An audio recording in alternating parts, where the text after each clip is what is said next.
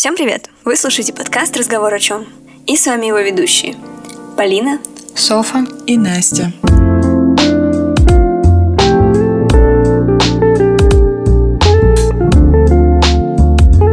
Девочки, вот я на днях задумалась, такой интересный, мне кажется, вопрос, решила взять его в подкаст. Как вы думаете, что в нашем обществе переоценено? Вот так, забегаю сразу – не дав зрителям отдохнуть.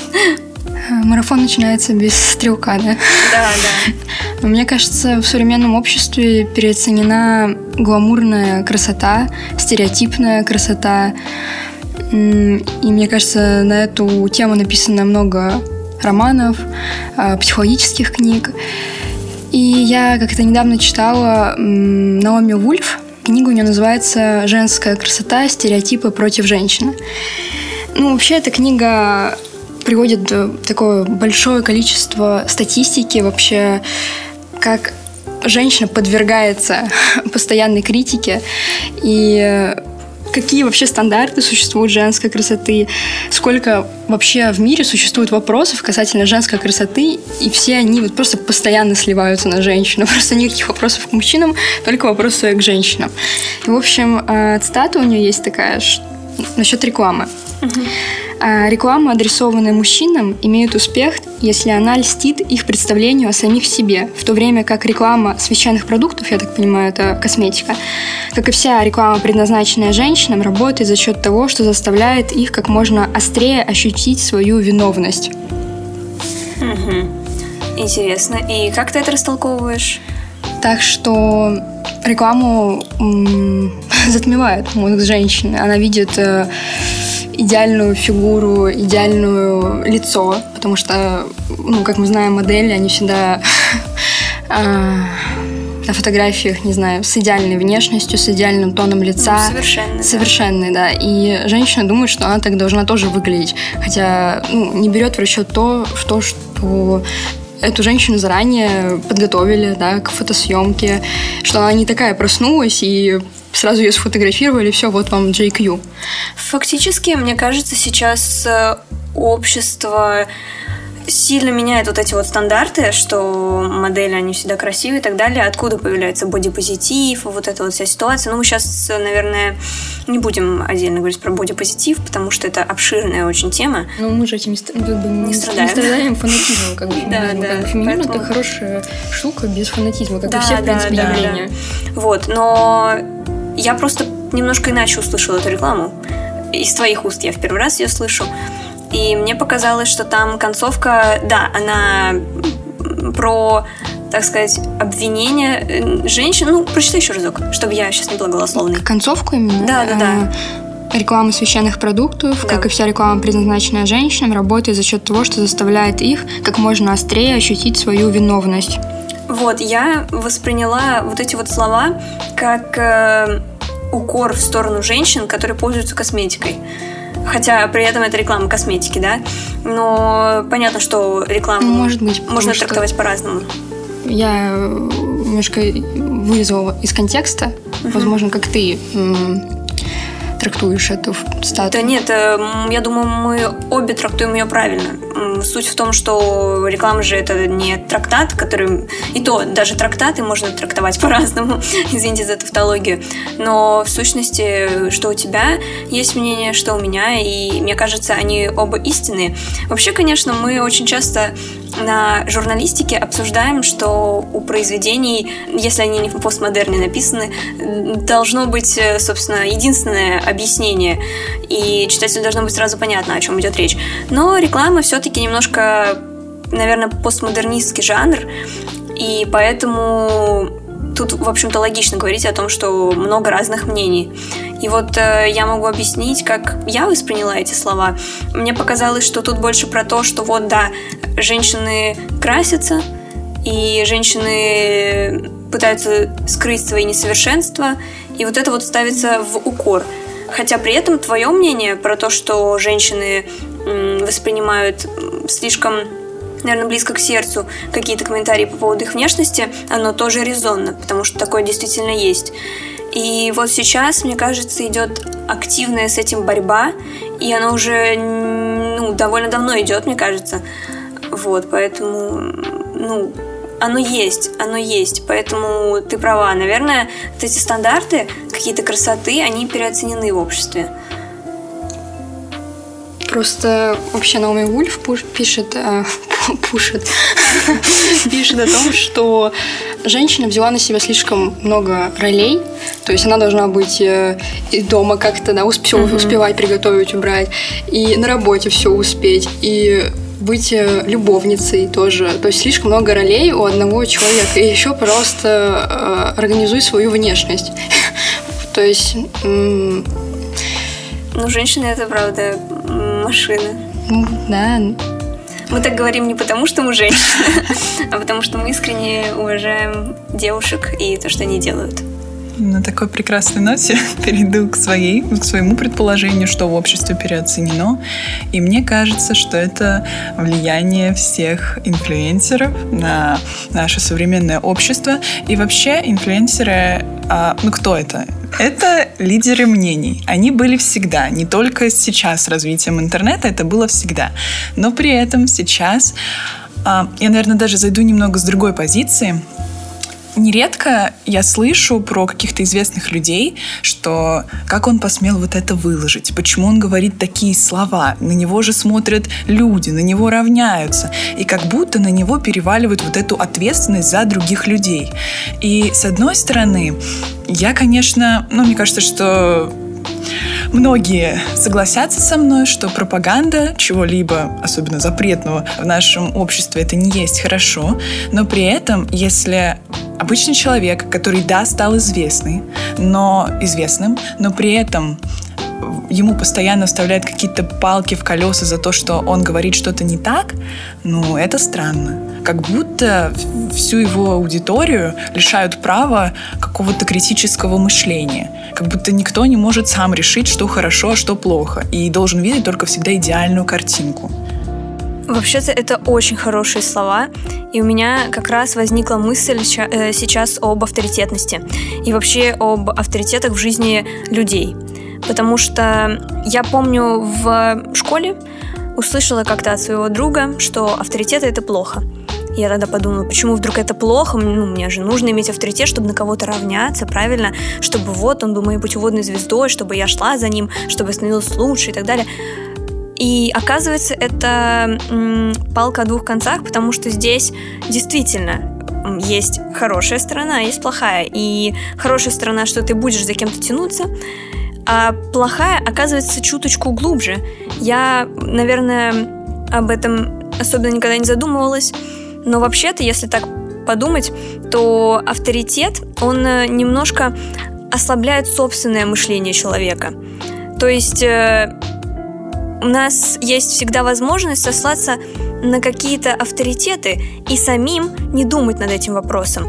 Мы думаем, что там Ницше прав, или Платон прав, или Аристотель и так далее, и так далее. И мы, да, возможно, они правы, действительно, но когда мы ставим что-то под сомнение, мы начинаем думать сами. Не берем э, чьи-то слова как э, истину в последней инстанции, мы рассуждаем и делаем анализ, и это правильно, потому что честно говоря, даже авторитет может быть не всегда авторитетным. В этот раз много в тавтологии, но что делать, без них не скажешь.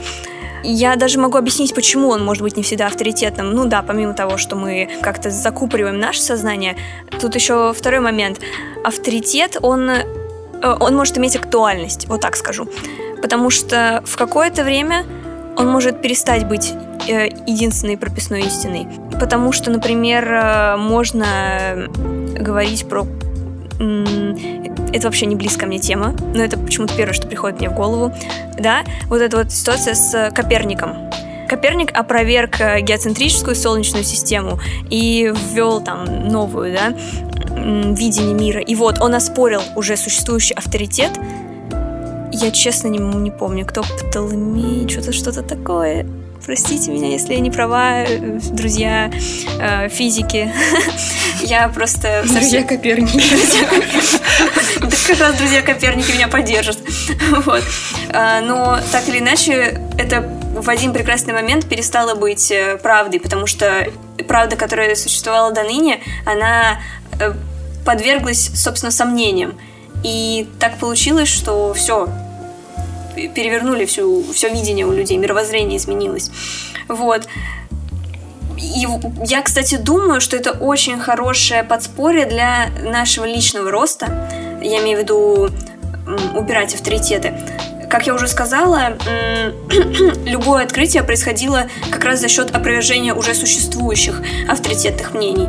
И точно такая же ситуация у нас. Мы начинаем думать, мы открываем свое сознание, мы расширяем его просто за счет того, что мы начинаем задумываться о каких-то вещах, которые нам до этого казались единственно верными. Вот так вот. Это как-то очень э, сложно закручено, мне кажется, но я постаралась объяснить все, что я думаю. Ты говорила, что э, мы ориентируемся на Платона, на Ницше. Я просто представила себе бытовую ситуацию, где э, там женщина с мужчиной, там женщина кричит своему мужу, там, иди посуду мой, и он ей просто отвечает, когда в бездну смотрит, э, типа, в тебя ты тоже смотришь в бездну. Это было Правильно. Такие заминские прикольчики. Ну, блин, мне кажется, это просто ориентироваться на Ницше это да, это сразу тебя спасает во многих, наверное, ты такой сразу ой, я сама помою посуду без тебя. Ну да, сверхчеловек, сама понимаешь. Это, я же не зря взяла его книжку из э, нашего, как это называется, букинистического отдела в университете. Вот так. На самом деле это можно еще соединить немного с нашей предыдущей темой про то, когда тебе повторяют, казалось бы, какие-то очевидные вещи. Вот тут опять же даже вот эту, казалось бы, уже всем известную истину можно поставить под знаком вопроса и рассмотреть еще раз. Угу. Да, все правильно. На самом деле, мне кажется, у нас недооценено, вот я немножко обыграю систему, недооценено время, потраченное на анализ. Я тоже начала об этом задумываться совсем недавно. Мы мало задумываемся над э, своими действиями. Mm-hmm. Мы совершаем, не совершаем иногда анализ. И потом, когда происходит что-то похожее в нашей жизни, мы снова наступаем на те же грабли, возвращаемся к моему посту в запрещенной грамме. И когда мы снова наступаем на те же грабли, мы вдруг понимаем, что это уже с нами происходило, а почему вдруг так? Я же делал все иначе. Значит, не совсем иначе. Значит, судьба на самом деле хочет преподать тебе урок так, чтобы ты его выучил уже наконец-то. Видимо, с первого раза ты что-то не усвоил. Поэтому, наверное, нужно делать, даже я бы сказала, по-настоящему делать. Мы очень много говорим о том, что мы делаем. И фактически сделать это не значит подумать об этом. Но мне кажется, мы тоже уже об этом говорили. Вот. Ну и просто я даже для себя сделала такой вывод. На самом деле это все связано с занятиями по журналистике. Я очень часто тоже об этом говорю, но это как э, такой уголок спасения души, куда ты приходишь и тебя заставляют замедлиться. Почему для меня это важно? Потому что в жизни я как белка в колесе. Я бегаю туда-сюда, обратно. И я не всегда успеваю подумать, я не всегда успеваю... Э, я, как я э, хорошо сказала, у меня какая-то часть жизни уже идет на автопилоте. То есть я поставила какой-то кусок на автопилот и думаю, ну, мне надо встать, там, не знаю, почистить зубы, позавтракать, потом я пойду в университет, потом я буду делать то-то, то-то, то-то, там на завтра домашка, не на завтра, э, там по своим каким-то делам тоже нужно будет написать посты и так далее. А вот э, подумать, о том, что со мной случилось вчера, сделать какой-то, наверное, рассмотреть день в подробностях. У меня никогда нет на это времени, и я сама себя этого времени лишаю, когда закидываю еще больше и больше задач. И вот на журналистике появляется такой... Э, ну, вообще у нас оно идет как бы три часа заявлено, но по регламенту, но вообще пять.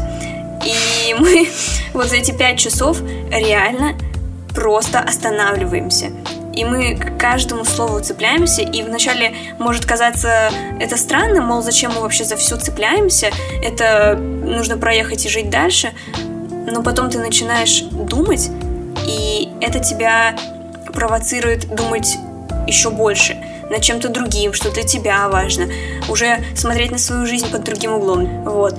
И все, и, и ты реально начинаешь жить ну, я, я правда считаю, что это правильная фраза «мыслю, значит, существую». Я правда в это верю. Еще и Декарту респект. Ну и да, всем респектуем философам.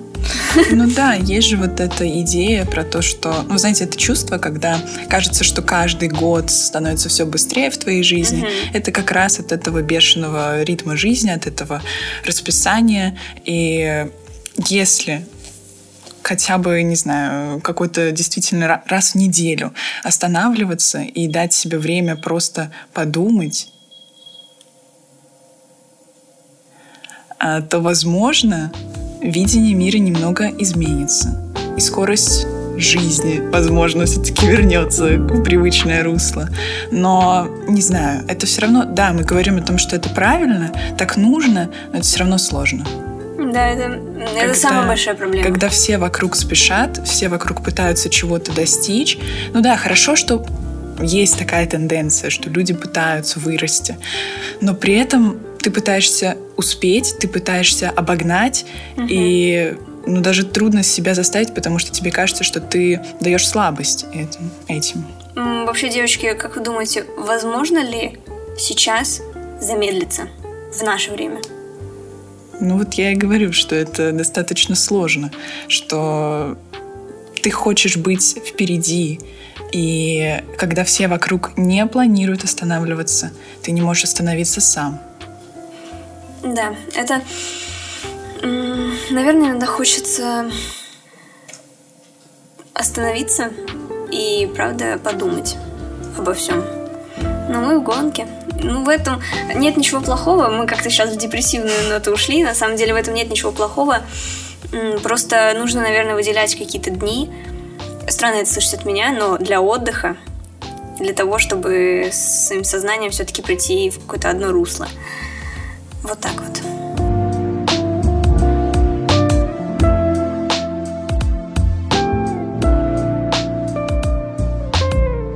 Конце каждого выпуска у нас есть рубрика, в которой мы задаем вопрос, ответы на который ждем в комментариях в наших постах в группе. И вопрос на сегодня – какую картину вы повесили у себя дома? Кто хочет первый ответить? Все на готове сидят такие. Ну что, давайте я. Окей. На самом деле на готове, похоже, сижу только я. Остальные ушли. На подкасте я одна осталась. Понятно. А, ну, вообще, на самом деле, я всем всегда говорю, что мой любимый художник — это Магрит. По понятным причинам у него очень классные произведения, и у него реально глубокие картины со смыслом и так далее. Поэтому я бы, конечно, конечно, хотела бы снова сказать его, но я не могу его назвать. Почему?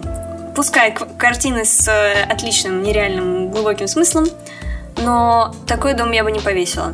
А, Все-таки для меня немножко дизайн дома, интерьер дома, он... Э, ну, в общем, наверное, Магрита было бы сложно в него вписать, в этот интерьер. Потому что я представляю свою будущую квартиру как такое минималистичное пристанище. В таком случае логичнее было бы повесить там э, другого художника. Э, мы на нем совсем недавно, э, о нем совсем недавно говорили на уроках испанской литературы, если я не ошибаюсь. Да, мы на литературе говорим о художниках.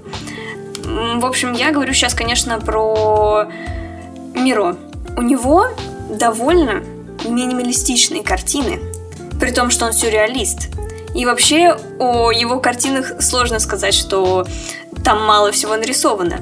Мало всего это когда белый холст и одна полоска. У него совсем не так. Но есть произведения, где белый холст и много маленьких полосок, э, много разных фигурок и так далее. И это не кажется, ну мне, по крайней мере, это не кажется чем-то из разряда классиков, да, и там и Шишкин, еще кто-то. Вот. Для меня это вот э, как раз минимализм. Я, конечно, говорю не про все его произведения, там очень много всего, но если посмотреть, я еще, помимо этого, читаю книжку по сюрреалистов, мне подарили, вот. Мне просто, я говорю, очень нравится это направление, парадоксально, ну да. И там было произведение, я сейчас уже не вспомню какое, но, например, вот я сейчас прогуглила, чтобы не быть голословной, эм, охотник, например. Если вы захотите, тоже можете потом посмотреть. А, или какой-нибудь... Э, есть у него произведение «Прогулка с собакой». И там непонятно, где собака, но это прогулка однозначно с собакой. Вот. И у него на самом деле много таких, нужно поискать, э, разобраться, и, наверное, я повесила что-то такое у себя дома. Давайте я могу ответить. Давай. Я тоже выступаю за минимализм в помещениях. Если раньше у меня, не знаю, все стены были обвешаны какими-то картинками, плакатами, пару лет назад я сняла абсолютно все.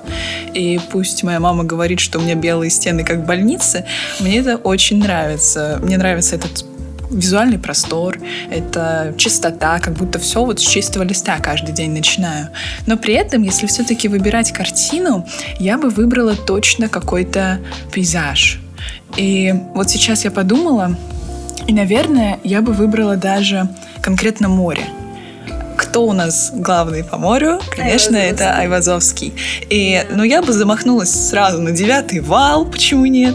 Но на самом деле, вот я думала, я хочу какую-то э, гладь, тишь, умиротворение или все-таки шторм, э, какую-то бурю всего. И мне кажется, что я была бы согласна на все, потому что тишь, она бы всегда мне приносила вот это чувство умиротворения и спокойствия. Но если бы также я каждый день смотрела на шторм, я не думаю, что это бы вызвало какой-то беспорядок моих мыслей или чего-то такого. Почему-то даже когда я смотрю на что-то такое разрушающее, у меня все равно сохраняется вот эта гармония внутри. Опять же, отсылаясь к нашей мысли о том, что даже в гармонии есть хаос, mm-hmm. возможно, вот это так работает. Но в любом случае, да, я бы хотела, наверное, море. Я очень люблю все, что связано с ним. А, недаром когда-то я говорила, что хотела стать русалкой в детстве. Это все сюда. На самом деле, я думала, что ты скажешь, что ты повесила однозначно тихую какую-нибудь гавань, потому что я бы, наверное, если бы вешала море, то вот так вот. Но интересно, что вода, она в принципе всегда успокаивает, поэтому, наверное, невзирая на то, что будет изображено, какого рода море, оно все равно будет успокаивать. Кстати, еще интересная тема, как влияют картины на человека – ну, это, наверное, нужно оставить для следующего выпуска. Потому что, правда, ты говоришь, я думаю, что у меня не изменился бы ход мысли, если бы я смотрела на волнующееся море. И вот интересно, это действительно было бы так? Насколько на человека влияет картина? И если влияет, если не влияет, то почему тогда все еще существуют галереи и все еще существуют музеи и так далее? Просто я уверена, что они влияют, собственно, поэтому все это еще есть. Вот. Но это, опять-таки, повторюсь, это тоже тема для отдельного разговора. Я думаю, что можно ее оставить на потом, на другие выпуски. Да, но я немножко еще скажу. А, мне кажется, что да, конечно, влияет, но при этом мы говорим про картину, которая каждый день будет висеть у тебя дома. И если mm-hmm. ты будешь смотреть на нее каждый день, то вот это влияние, оно однозначно уменьшится. Mm-hmm. И вот я, наверное, с этой позиции говорю. Ну да, ну глаз замылится, наверное. Ну, согласна, да, наверное, так. Софик? Я, наверное, выберу яркую картину, потому что мне мама говорит, что я как вампир, постоянно как в склепе сижу в комнате. Все занавески закрыты постоянно.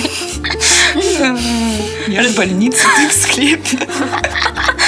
Вот. И нужен уголок э, яркости в этом склепе. А я выберу художника-импрессиониста французского Анри Матисса. И не только потому, что у него яркие картины, а потому что я могу повторить эту картину, потому что я делала две репродукции, когда занималась рисованием. Одну я подарила из одного цикла, там на картине изображен э, кот с рыбками. Ну, вообще, так простой сюжет, да, можно сказать, натюрморт, но если посмотреть на цвета, которые он использует, ну это просто, это фрукты, это настолько, знаете, свежо, прям по-летнему. То есть ты на это смотришь, ты не можешь плакать, грустить, тебе хочется на это смотреть и наслаждаться именно вот этими вот цветами, которые такие нереально яркие, я бы так сказала, потому что у нас как бы жизнь, ну, я бы не сказала, что она в ярких оттенках, особенно зимой. Особенно в Питере. Особенно в Питере. особенно в Питере, в э, Достоевском Питере. Да. Вот. И э, поэтому Анри Матисса, вот, как я сказала, я делала две репродукции. Вот цикл там был коты и рыбки. Одну подарила бабушке, другую подруге. Не знаю, повесили они или нет, но бабушка точно, подруга не знаю. Вот, но просто эту картину я бы реально могла повторить и повесить. Просто другие, ну, я бы навряд ли купила. А эти я бы смогла повторить. Это, кстати, не так сложно, как я думала. То есть ты смотришь, ничего себе, картина, которая в галерее в Москве висит, и она у меня вот дома стоит. Ну, наверное, особенное какое-то чувство, потому что я-то только художество мое ограничивается на картинах по номерам. Вот. И я, кстати, согласна, когда рисуешь картину по номерам, потом она получается полностью закрашенной, ты думаешь, я это сам нарисовал, я вообще сверхчеловек, я, я Ницше. Просто. А, и, и ко мне как-то приходили друзья и спрашивали, это ты сама нарисовала? А я же как бы понимаю, что я сама это нарисовала. Ну да, это картина по номерам, но меня не спросили, картина ли это по номерам. И я всегда отвечаю, ну да, сама нарисовала, а что? Мне говорили, очень красиво. Думаю, ну, естественно, тут же цифры проставлены. Чего сложного. Вот, поэтому да. Ну, потом, правда, приходилось раскрывать глаза на мир и говорить, что я все-таки еще не новое пришествие Айвазовского или... Ну, у меня просто тоже с морем картина. Вот. К сожалению, я думаю, я падала в глазах людей после этих слов. Вот так.